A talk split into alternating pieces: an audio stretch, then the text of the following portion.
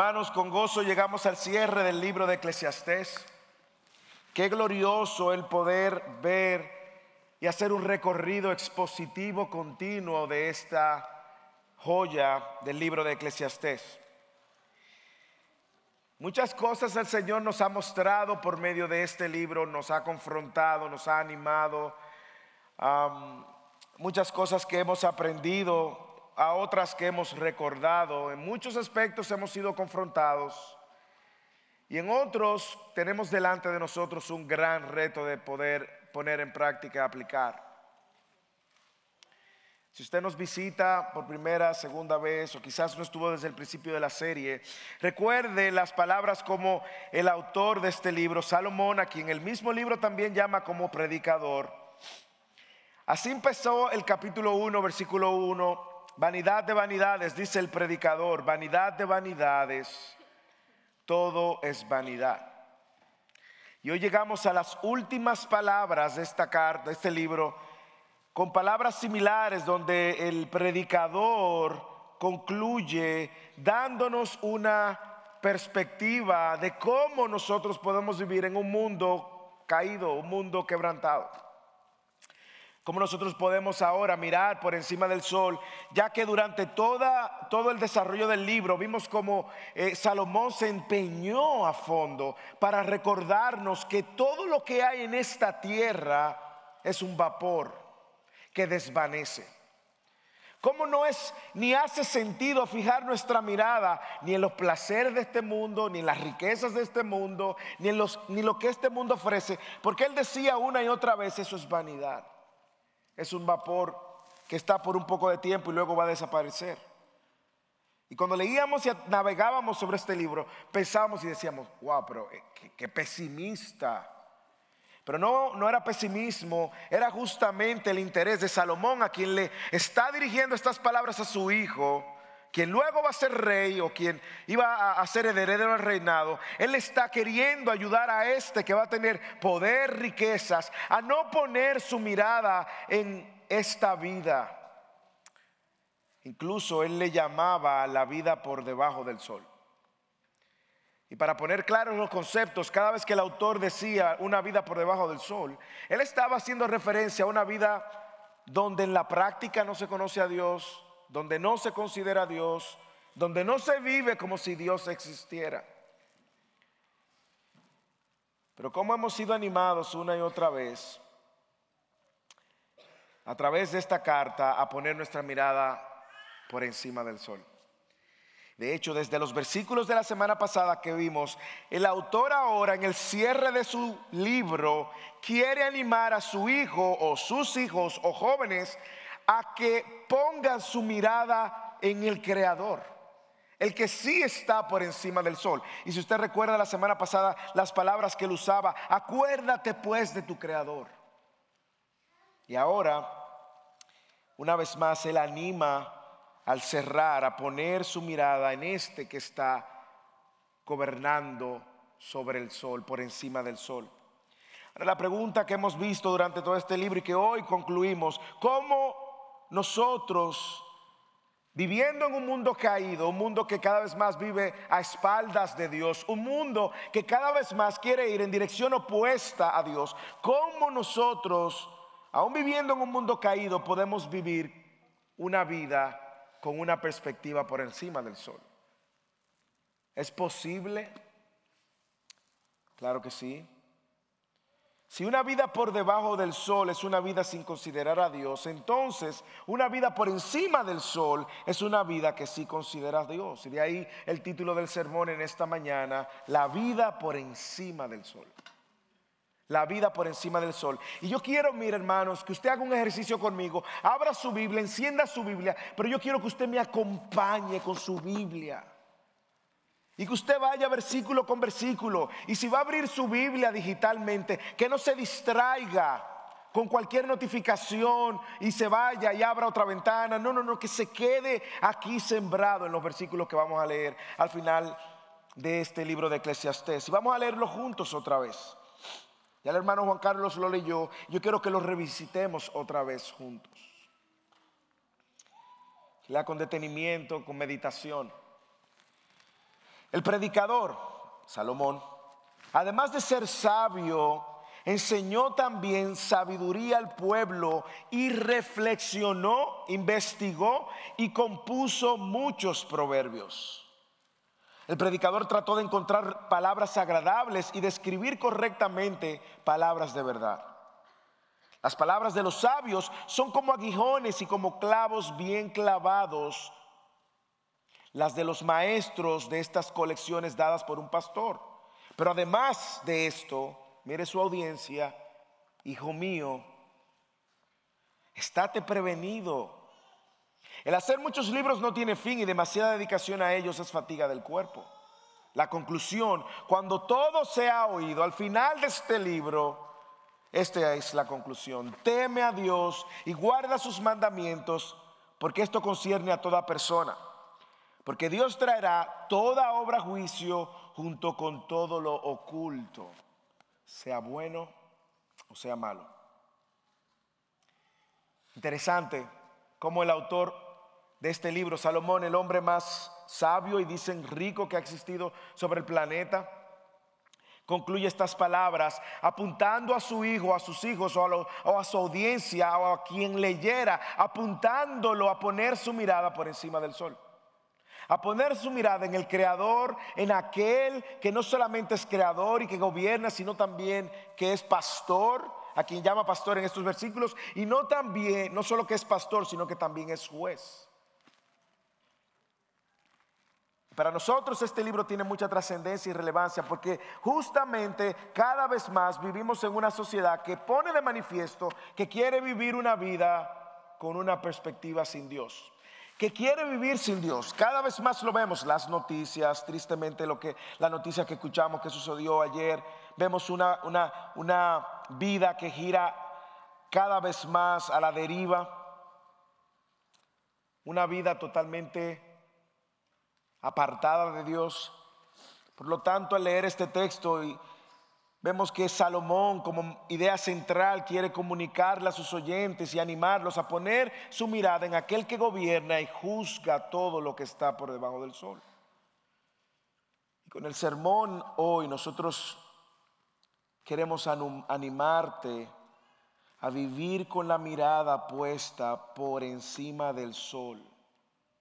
Queremos animarte a, vivir con tu mirada puesta por encima del sol, atesorando la sabiduría de la palabra de Dios, de manera que temamos al Señor y guardemos sus mandamientos. Y esa es la idea que comunica el sermón en esta, o que persigue el comunicar el sermón. Así que, ante la pregunta que hice anteriormente, ¿cómo luce? ¿Cómo luce una vida que vive con la mirada, la perspectiva por encima del sol? ¿Cómo luce? Dos maneras claras, bien simple.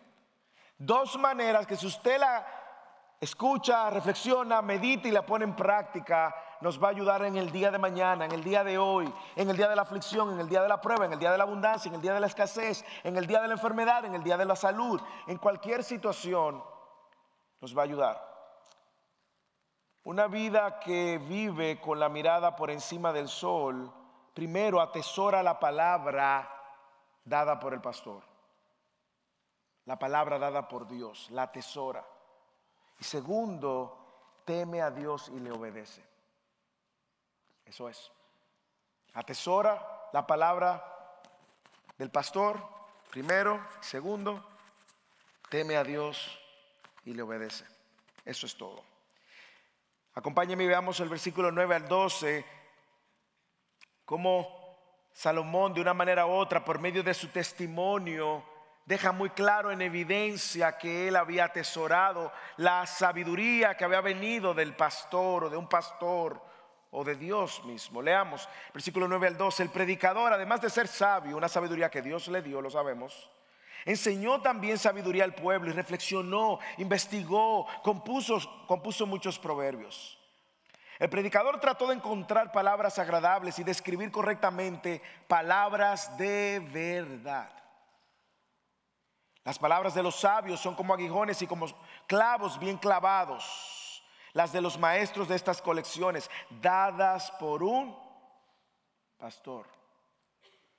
Pero además de esto, hijo mío, estate prevenido, el hacer muchos libros no tiene fin y demasiada dedicación a ellos fatiga del cuerpo. Usted ve cómo Salomón muestra su interés en, señalar la importancia que tuvo en su propia experiencia, ¿verdad? De buscar la sabiduría. Fue diligente, buscar la sabiduría que provenía de Dios, que provenía del pastor. Él es el mismo autor de Proverbios que dice que el principio de la sabiduría es el temor del Señor. Y evidentemente lo hemos visto a través de todos estos 12 capítulos cómo la sabiduría de la cual Salomón hace referencia una y otra vez en este libro es la sabiduría que viene dada por la palabra de Dios. La palabra que lo hizo sabio. Él dice que él era sabio. Y es interesante ver que el Antiguo Testamento, la sabiduría en el Antiguo Testamento no era una sabiduría teórica, no era una sabiduría de la cabeza, era una sabiduría práctica es la idea de cómo usted, a la luz de lo que Dios había dicho en el Antiguo Testamento, lo ponía en práctica al máximo cada día. Pero ¿de dónde Salomón sacó esto? Bueno, probablemente de su, padre David, quien escribió algo como esto y lo leímos ya. El principio, Salmo 111, 10. El principio de la sabiduría es el temor del Señor. Mire cómo pone los dos elementos juntos buen entendimiento tienen todos los que practican sus mandamientos. Su alabanza permanece para siempre. Usted puede ver cómo la sabiduría en el Antiguo Testamento no era un mero conocimiento, sino que era un conocimiento que transformaba su manera práctica de vivir. Por lo tanto, cada vez que pensemos en sabiduría y esa palabra, no piensen en un hombre con estos eh, eh, con una barba larga y el pelo despeinado y con discípulos sentados instruyéndole. No, estamos hablando de un conocimiento que era también llevado a la práctica. adelante, bueno, Salomón, como dije en el capítulo 9, versículo 10, dice que el principio de la sabiduría es el temor de Jehová y el conocimiento del santo es discernimiento. Entonces, ¿qué tienen en común esos versículos? ¿Qué tienen en común? El versículo escrito por su padre David y el versículo que posteriormente le escribe también en, Proverbios. ¿Qué tienen en común? Que es evidente que la fuente de sabiduría, donde comienza la sabiduría, es en Dios. Si el principio de la sabiduría inicia en el temor de Dios, buscando la palabra de Dios, atesorando la palabra de Dios, si ahí empieza la sabiduría, entonces yo tengo que considerar seriamente en mi vida para vivir con la mirada puesta por encima del sol, yo necesito entonces atesorar la palabra de Dios, porque es el principio de todo. ¿Cómo lo hizo Salomón? Bueno, mire su Biblia. Primero, él fue diligente, buscó de una manera diligente y reflexiva. Mire cómo dice, además de ser sabio, no se conformó con esa sabiduría, enseñó también la sabiduría al pueblo, reflexionó, investigó y escribió muchos proverbios. O sea que él fue diligente, una búsqueda que no se tradujo en su propia edificación, sino que también en la edificación de otros.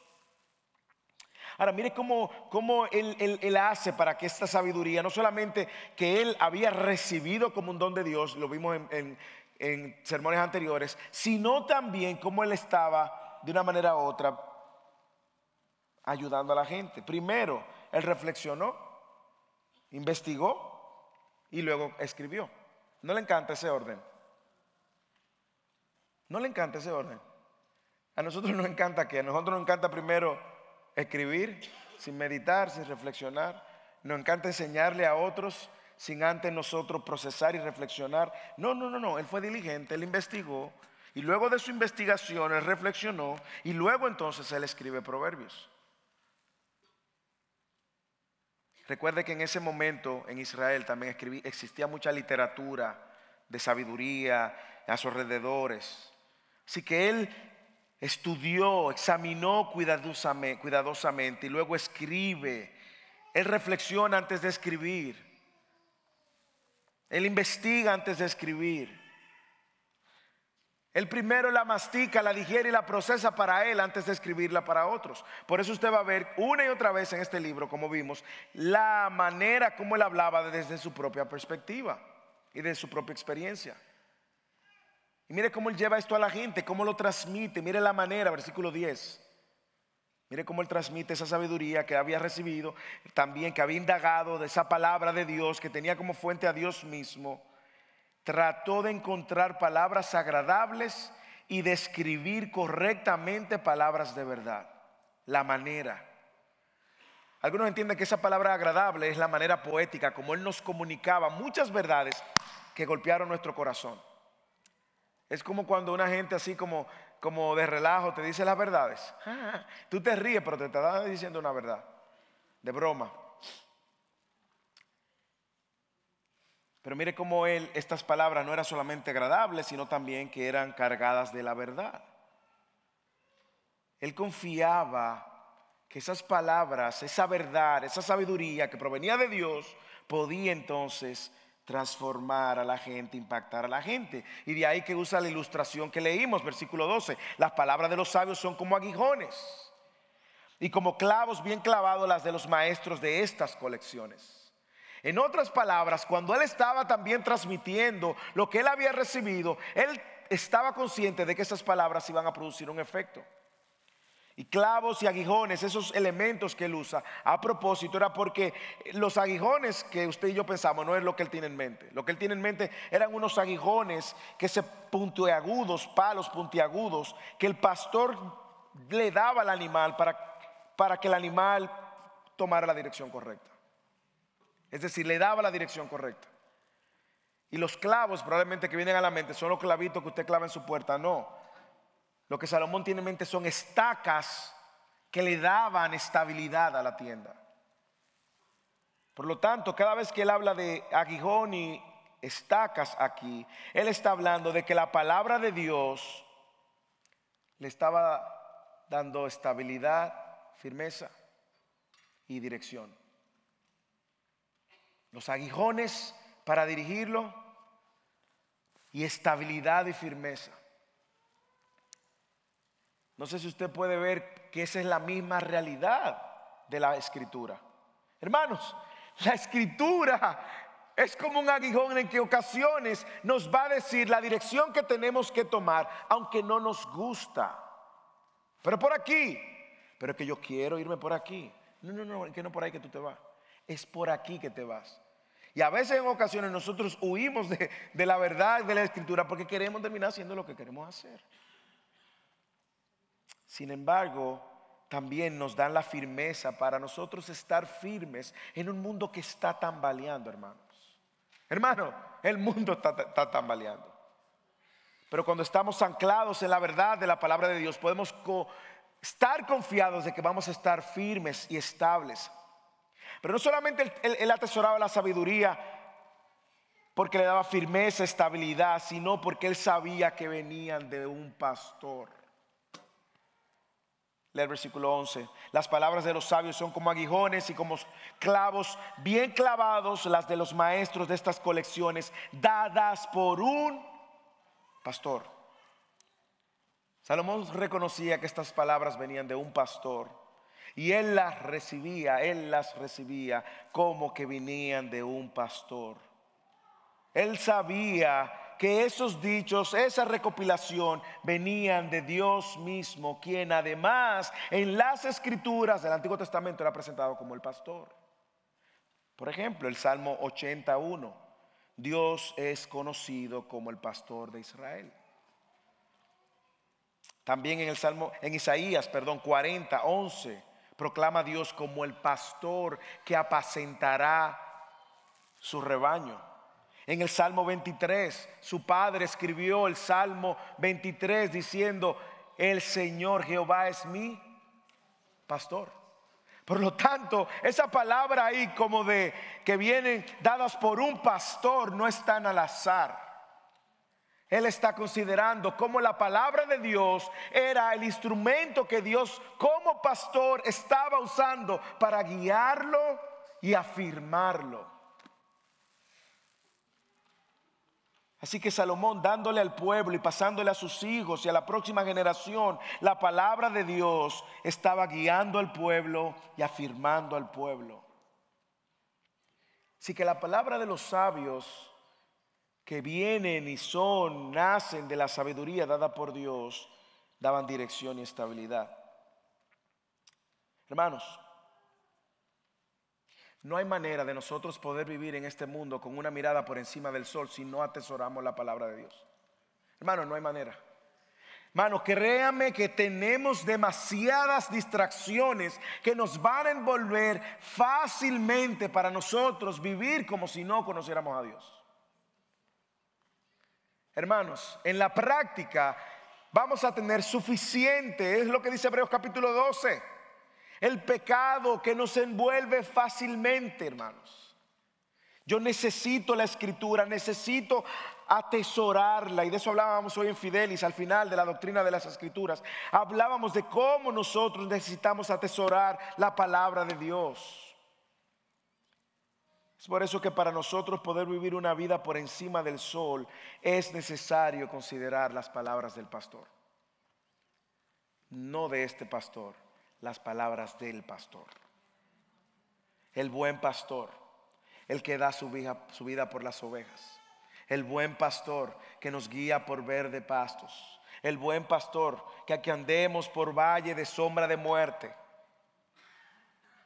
Aunque parezca que nuestro mundo se acaba. Y lo único que parece es la muerte, lo que tenemos por delante. El buen pastor está ahí. La necesitamos, hermanos. Él nos guiará, Él nos dará firmeza, Él nos dará estabilidad. Y también nos advierte. Mire como el autor dice en el versículo 12. Además de esto, hijo mío, estate prevenido. El hacer muchos libros no tiene fin y demasiada dedicación a ellos es fatiga para el, para el cuerpo. Escuche y aclare. Aquí no está hablando de la Biblia, ¿ok? Aquí está hablando de otros libros fuera de la revelación de Dios. Tenga cuidado con cualquier cosa más allá que los dichos dados por Dios y por el pastor. Tenga cuidado en prestarle más atención a eso. Y déjame decirle, usted dirá, bueno, pastor, yo no estudio la Biblia de la manera que usted la estudia, de la manera que va a un seminario, pero déjeme, déjeme darle una advertencia práctica para que usted entienda. En ocasiones nosotros somos buenos leyendo el libro de muchos autores, ¿sí o no? ¿Sí o no? Un libro de este tema, un libro de otro tema, y no hay nada malo en ese tema. No hay nada malo en eso. De hecho, aquí nosotros promovemos la lectura. Sin embargo, cuando yo le doy más importancia al libro de un autor que al libro del autor, en la práctica yo estoy diciendo que lo que escribió otro hombre es más importante que lo que Dios escribió.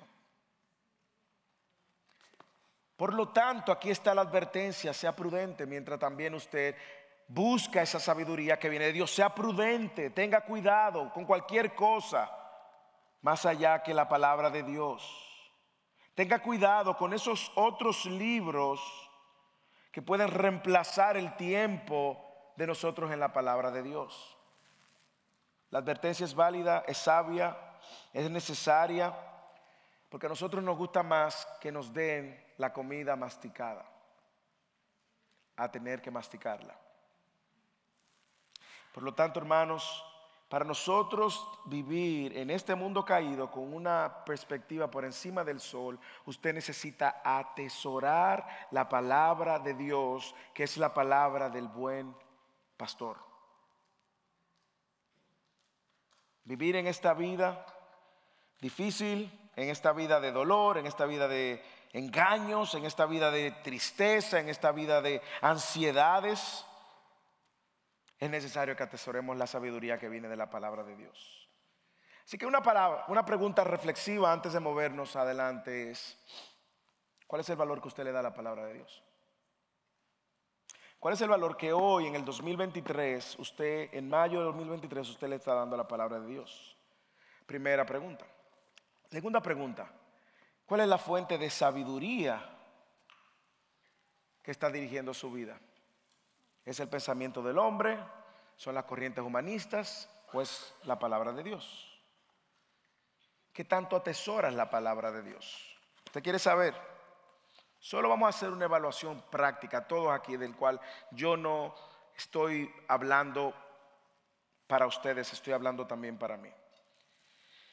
La manera de yo ver que tanto atesoro la palabra de Dios es evaluando lo que tiene prioridad en mi vida.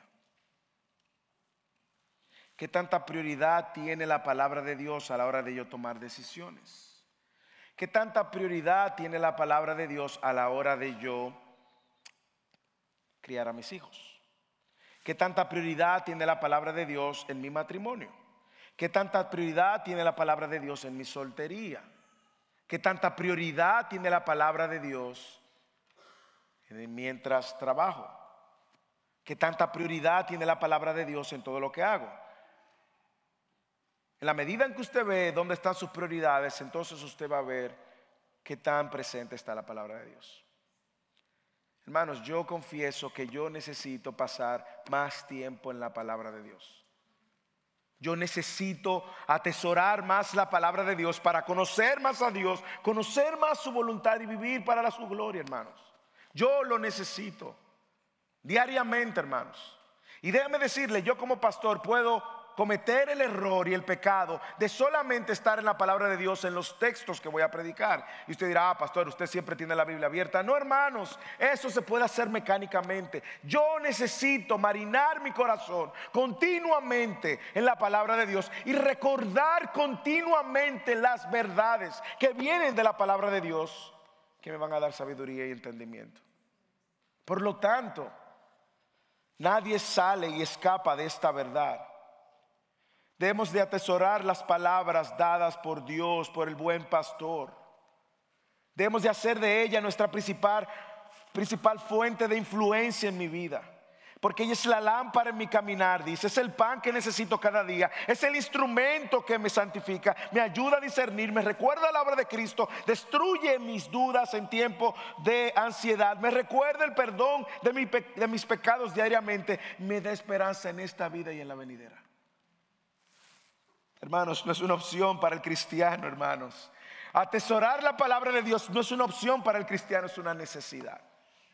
Es una necesidad. Y si usted está aquí y al igual que yo dice, ay, yo también necesito atesorar la palabra de Dios. Hermanos, empecemos confesando el pecado y diciéndole, Señor, he descuidado este tesoro. Le he dado un segundo plano en mi vida, un tercer plano en mi vida. Señor, esto no está ni siquiera en la ecuación de mi vida, perdóname y ore conmigo y diga al Espíritu Santo, mueve mis afectos para atesorar lo que tú has revelado y lo que has dicho que es bueno. Aprendamos de Salomón, seamos diligentes en conocer la palabra de Dios, en reflexionar en la palabra de Dios, en meditar continuamente en la palabra de Dios, en vivir a la luz de la palabra de Dios y finalmente en edificar a otros con la palabra de Dios, con palabras agradables llenas de verdad. La vida por encima del sol es una vida que atesora la palabra dada por el pastor. Segundo, no solamente es necesario la palabra de Dios para conocer a Dios y todo lo demás, sino también temer a Dios y obedecerle. Y esto va conectado, hermanos. No hay manera de usted conocer a Dios si usted no conoce su palabra. Por lo tanto, no hay manera de obedecerle si usted no sabe lo que Dios espera. Lea conmigo el versículo 13 y 14. La conclusión, dice Salomón, cuando todo se ha oído es esta. La conclusión de este libro es esta. La tesis de este libro es esta. Teme a Dios y guarda sus mandamientos. Punto. Porque Él da dos razones. Y la vamos a ver teme a Dios y obedece. Aquí Salomón una vez más quiere apuntarnos a aquel que está por encima del sol, ¿sí o no? Cuando él dice teme a Dios es porque una vida sin Dios, una vida por debajo del sol, no considera a Dios, por lo tanto no le teme a Dios, por lo tanto vive en rebeldía a Dios. Y ahora Salomón concluye en el versículo 13 dándonos la clave, la tesis del libro. Y Él nos viene preparando, hermanos. Él ha venido preparándonos con este tema. Él ha venido preparando nuestros corazones una y otra vez en el capítulo 3, versículo 14, si usted lo recuerda. Él dice, Dios es soberano, así que todo lo que Dios hace será perpetuo. Teme a Dios porque todo lo que Él hace será perpetuo. No hay nada que añadirle, no hay nada que quitarle. Dios ha obrado así, así que delante de Él teman los hombres. En el capítulo 5, versículo 7, Él da esto como un mandato y dice, porque en los muchos sueños y en la, en la mucha palabra hay vanidades. Tú, sin embargo, imagínense que le está hablando a su hijo. Le está dando una palabra de sabiduría a su hijo. Le dice, mira, tú vas a escuchar muchas palabras por aquí, muchas palabras por allá. Yo sé que vienen muchos, pero tú teme a Dios. Eso en el capítulo 5, 7. En el 7, 18, otra vez Salomón. Yo estoy ahora dándole para atrás para que usted vea que Él ha venido preparándonos para la conclusión. Ahora Él anima a temer a Dios porque el que teme a Dios prosperará, dice.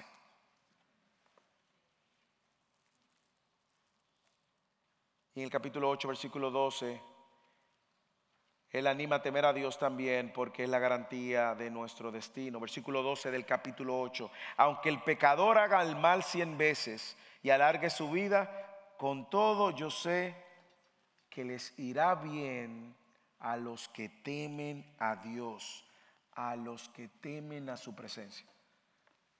capítulo 8, versículo 12. Y como ya lo hemos dicho, y déjeme aclararlo por si usted no estuvo aquí.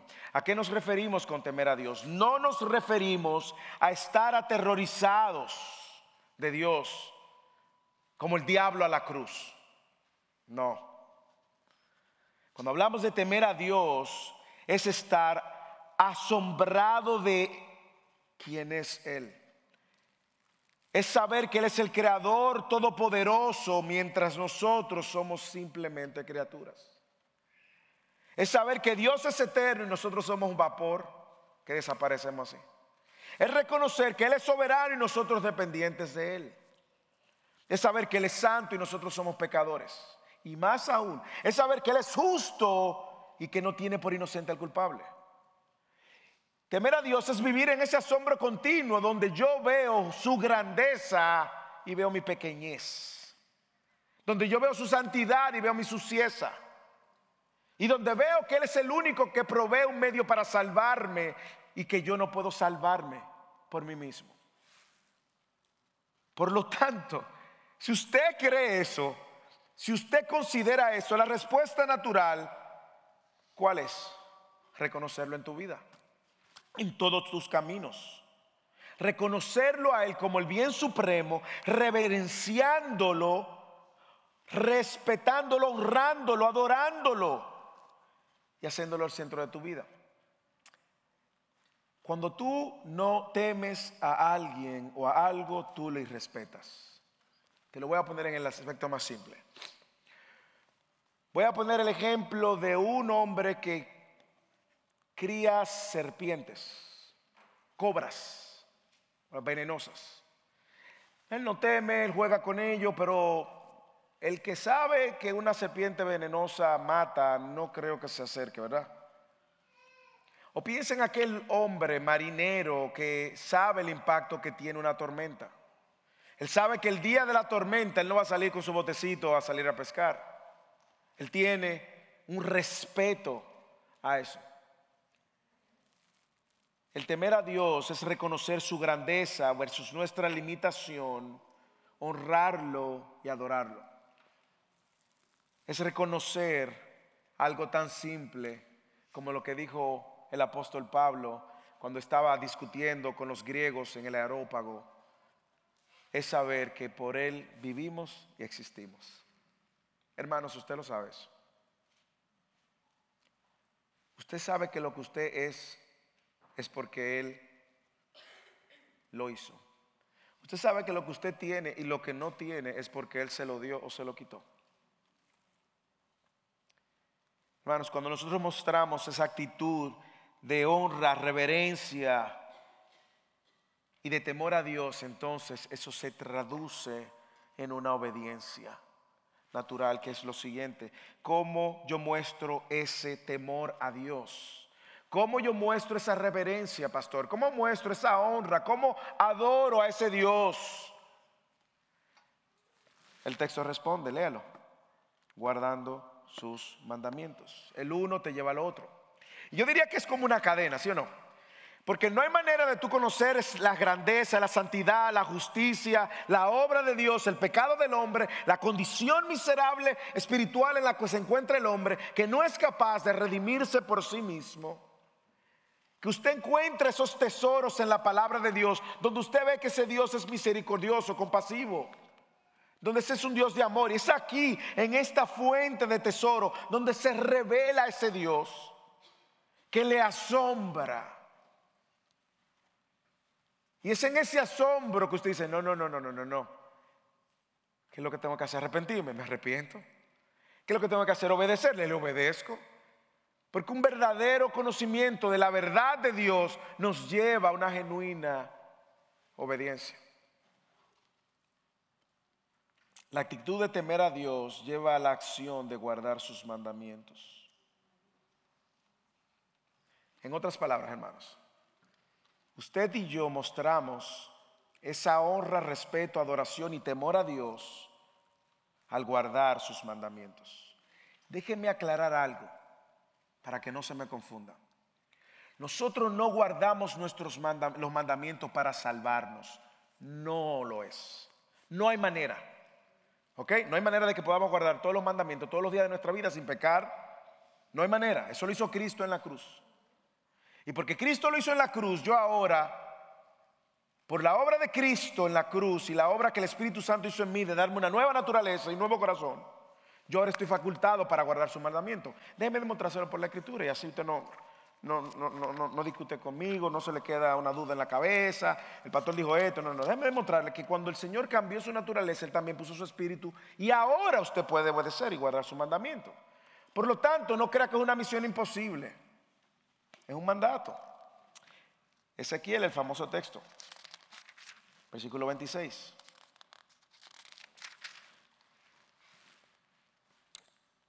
Dice el versículo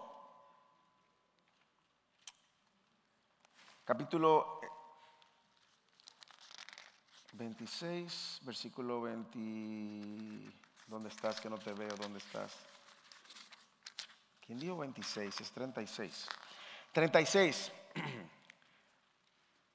25 en adelante. Ezequiel 36, 25 en adelante. Yo sé que usted lo está buscando, así que tenga un segundo más. Y aquí vamos. Entonces los rociaré con agua limpia y quedarán limpios. De toda la inmundicia y de sus ídolos los limpiaré. Además, dice el Señor, les daré un corazón nuevo y pondré un espíritu nuevo dentro de ustedes quitaré de su carne el corazón de piedra y le daré un corazón de carne y pondré dentro de ustedes mi espíritu y haré que anden en mis estatutos y que cumplan cuidadosamente mis ordenanzas. Sin ese nuevo nacimiento, como le llamamos, no hay espíritu. Y si no hay espíritu, no hay manera de obedecer y guardar los mandamientos. Por lo tanto, cuando nosotros vemos, teme a Dios y guarda tus mandamientos, es sencillamente porque nosotros ahora, por medio de su Espíritu, estamos bajo la promesa y el cumplimiento de lo que Él prometió. Ahora usted y yo podemos guardar sus mandamientos y sabemos que ahora la manera de no solamente honrar, obedecer y temer es guardando los mandamientos y en eso vivimos para la gloria de Él. Hermanos, si nosotros reconocemos que Dios es Dios, que es el Creador, que es nuestro Rey, que Él es el Señor, hermano, por lo más lógico es que entonces, entonces respondamos a lo que Él es. No podemos decir que tememos a Dios y hacer lo que nos plazca. Lo voy a repetir. Usted no puede decir, yo tengo temor de Dios y usted vive su vida loca, por ejemplo. Esas dos cosas como que, como que desafinan. Y es probablemente una verdad a la cual Salomón había sido expuesto desde su niñez, probablemente. Lo digo porque Dios le dio sabiduría, pero la tradición era que pasaban de generación a generación las verdades, por ejemplo, como la que Moisés le enseñó al pueblo en Deuteronomio capítulo 10, donde él decía y conectaba ambas cosas. Y ahora Israel, ¿qué requiere de ti tu Señor, el Señor tu Dios? Sino que uno, temas al Señor tu Dios, que andes en todos sus caminos, que lo ames y le sirvas al Señor tu Dios con todo tu corazón, con toda tu alma, y que guardes los mandamientos del Señor y sus estatutos que yo te ordeno para tu bien. O sea que Salomón, sencillamente, todo lo que él está escribiendo al final de esta carta, viene, como hemos dicho, influenciado por el haber atesorado la palabra de Dios. Y él concluye, él dice, mire, a este punto, todo lo que yo conozco de Dios se resume en esto. Teme a Dios y guarda sus mandamientos. Pero esta no es enseñanza solamente del Antiguo Testamento, dada por Moisés y los profetas y Salomón, sino que también es la enseñanza de Jesús mismo, la que encontramos en el Nuevo Testamento. Déjame enseñárselo. Juan capítulo 14, 15. Si me amáis, ¿qué usted va a hacer? Guarde mis mandamientos. De hecho, no es lo que dice Mateo 7. No todo el que me dice que me ama, no todo el que me dice Señor, eh, no todo el que está haciendo, en mi país decimos allante, no sé cómo le llaman en su país, no sé, quizá bulto funciona en su país, no, tampoco. Eh, así como hace mucha, no sé qué palabra usan en México, en su país. Alarde, no todo el que hace mucho alarde, dice que es cristiano, dice que me ama, dice que me ama, no, no, no, no, no, no. No, no, no, eso no van a entrar en reino de los cielos, sino el que hace la voluntad de mi Padre. Jesús dijo, si me amáis, guardaréis mis mandamientos. ¿Y cuáles son las razones que Salomón nos da en el texto de manera que nosotros podamos temer a Dios y obedecerlo? Dos razones él da en el texto. Mírenlo, vuelva a estés. Dos razones. Razón número una, por la que debemos de temer a Dios y guardar el mandamiento. Primero, porque es el llamado de todo y de todos. La conclusión, cuando se ha oído es esta, teme a Dios y guarda sus mandamientos, porque esto concierne a toda persona. Esto concierne a toda persona. En hebreo literalmente dice, es el todo de todos. Usted sabe lo que va a pasar con el que no teme y no obedece, ¿verdad? La Biblia también dice que va a pasar con ellos. Pero no es solamente nuestro deber, hermanos. Lo que está diciendo Salomón es la esencia, hermano. Es nuestra esencia. Como decía anteriormente, para el cristiano esto no es una opción. Y esto es un mandato. Dios nos creó para honrarlo, admirarlo, adorarlo, guardar sus mandamientos y es en ese ejercicio, eso Dios lo diseñó así, traemos gloria a su nombre. ¿Qué sucede cuando nosotros hacemos lo que Dios dice que debemos de hacer, aún en situaciones donde no queremos? Hermano, el nombre de Dios se ve grande. Cuando usted perdona cuando no quiere perdonar y perdona, ¿qué pasa? ¿Quién se ve grande? Usted no, se ve grande Dios. Cuando usted restaura, aun cuando no quiere restaurar, ¿quién se ve grande? Usted, no, Dios. Cuando su matrimonio está fraccionado ahí y usted sabe que la salida que Dios le está dando es perdona restaura. ¿Quién se ve grande, hermanos? ¿Quién se lleva la gloria? Cuando usted tenga una situación difícil y usted no sepa cómo responder y tu carne te está empujando en una posición directa, haz la siguiente pregunta. ¿Cómo traigo mayor gloria al nombre de Dios? Si estoy criando a mis hijos, ¿cómo traigo mayor gloria al nombre de Dios? Si estoy en una relación de noviazgo, ¿cómo traigo mayor gloria al nombre de Dios? Si estoy en mi soltería, ¿cómo vivo para la gloria de Dios? En mi trabajo, en una decisión ahí media turbulenta, ¿cómo traigo gloria a Dios? Porque de eso se trata nuestra vida. Es el todo del todo, temer a Dios y guardar sus mandamientos. Es el diseño de Dios es la manera de cumplir el plan de Dios para nosotros. La segunda razón es más contundente y ya vamos a aterrizar. La segunda razón por la cual yo debo de temer a Dios y guardar sus mandamientos, hermanos, es porque Dios va a traer juicio. Lea el versículo 14, porque Dios, ¿usted ve ese segundo, ese segundo por qué ahí? La razón. Porque Dios traerá toda obra a juicio. Y junto con todo lo oculto, sea lo bueno o lo malo, Dios traerá toda obra a juicio. No se le va a salvar nadie. Dios juzgará a cada uno de nosotros según nuestros actos cada una de nuestras palabras, incluso cada uno de nuestros pensamientos. Jesús dijo, yo les digo que de toda palabra van a que hablen los hombres, darán cuenta a ella en el día del juicio. Jesús, Mateo 12, 36. Ahora, déjeme traerle un poco de paz aquellos que están en Cristo. La manera como vamos a estar delante de Dios es totalmente diferente de nuestra posición en Cristo. En el día del juicio, hermanos, el que esté en Cristo puede estar seguro, puede estar tranquilo. El que ha nacido de nuevo y tiene una relación con Dios por medio de la obra de Cristo, en el día de juicio no seremos condenados, hermanos, sino galardonados, hermano. Es diferente la experiencia. Usted va a llegar a ese juicio sin temor. Porque usted ha creído que Romanos 8.1 dice que no hay condenación para los que están en Cristo Jesús. Usted ha creído que Romanos 8.1 dice, no lo que andan conforme a la carne, sino conforme al Espíritu.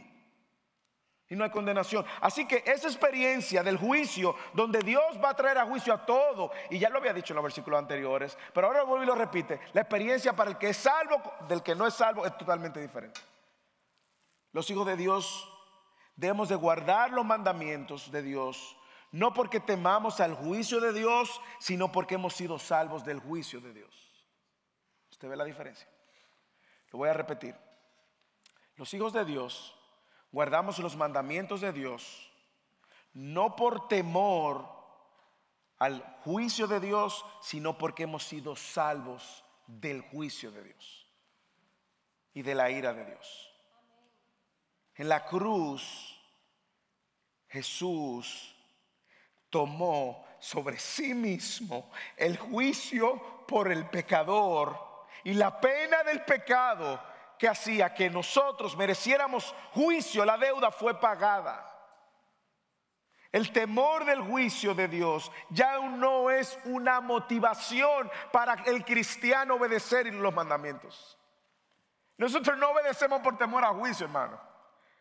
Nosotros obedecemos por gratitud de que hemos sido salvos del juicio. Porque ahora no solamente ese juez va a ser justo, pero el que esté en Cristo, ese juez, es nuestro Salvador. El juez es mi Salvador. Es lo que dice Juan capítulo 5 versículo 22. Jesús dijo, el Padre a nadie juzga, sino que todo juicio dio al Hijo. De cierto, de cierto os digo, este es Jesús, que el que oye mi palabra y cree al que me envió tiene vida eterna. Ahí estamos usted y yo. Y no será juzgado, sino que pasará de muerte a vida, hermanos. Hermanos, ¿usted cree eso?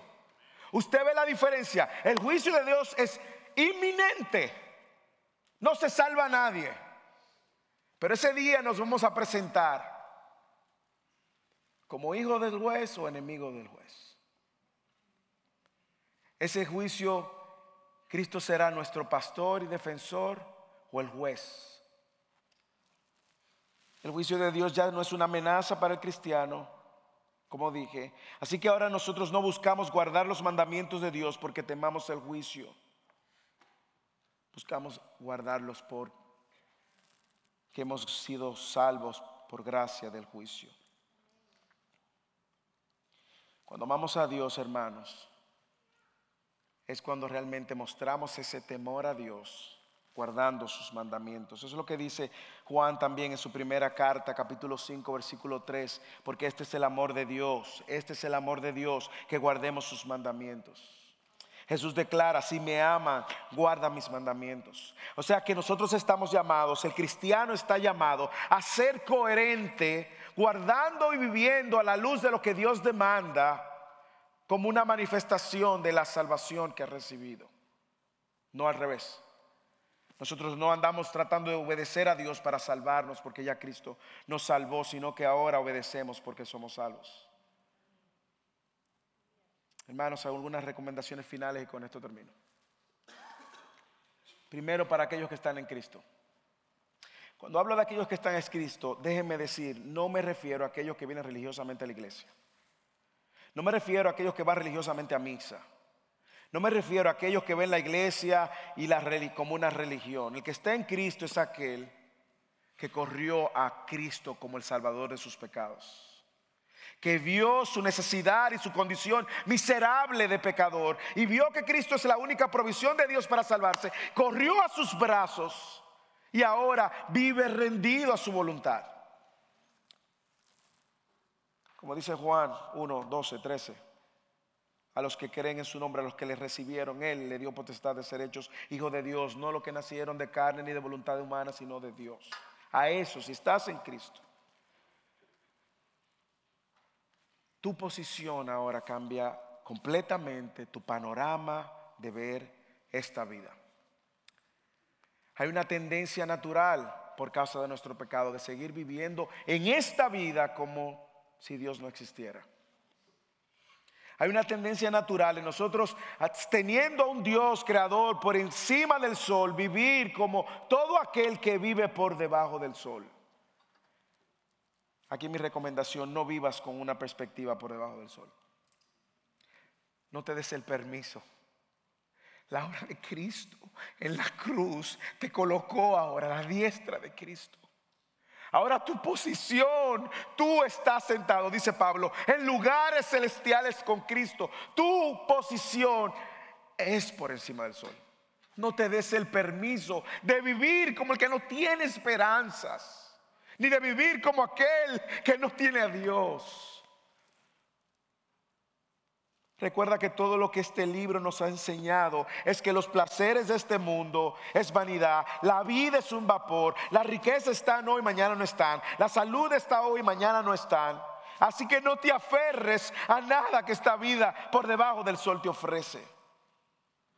Aún si estás en medio del sufrimiento, Mira hacia arriba y vive con una perspectiva por encima del sol de un Dios que te está sosteniendo aún en medio de la adversidad.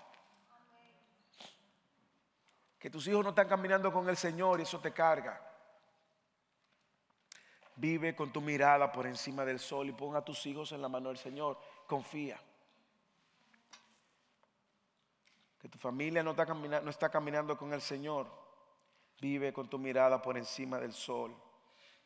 Que tu cuerpo no reaccione igual y ya un achaque, una enfermedad tras otra.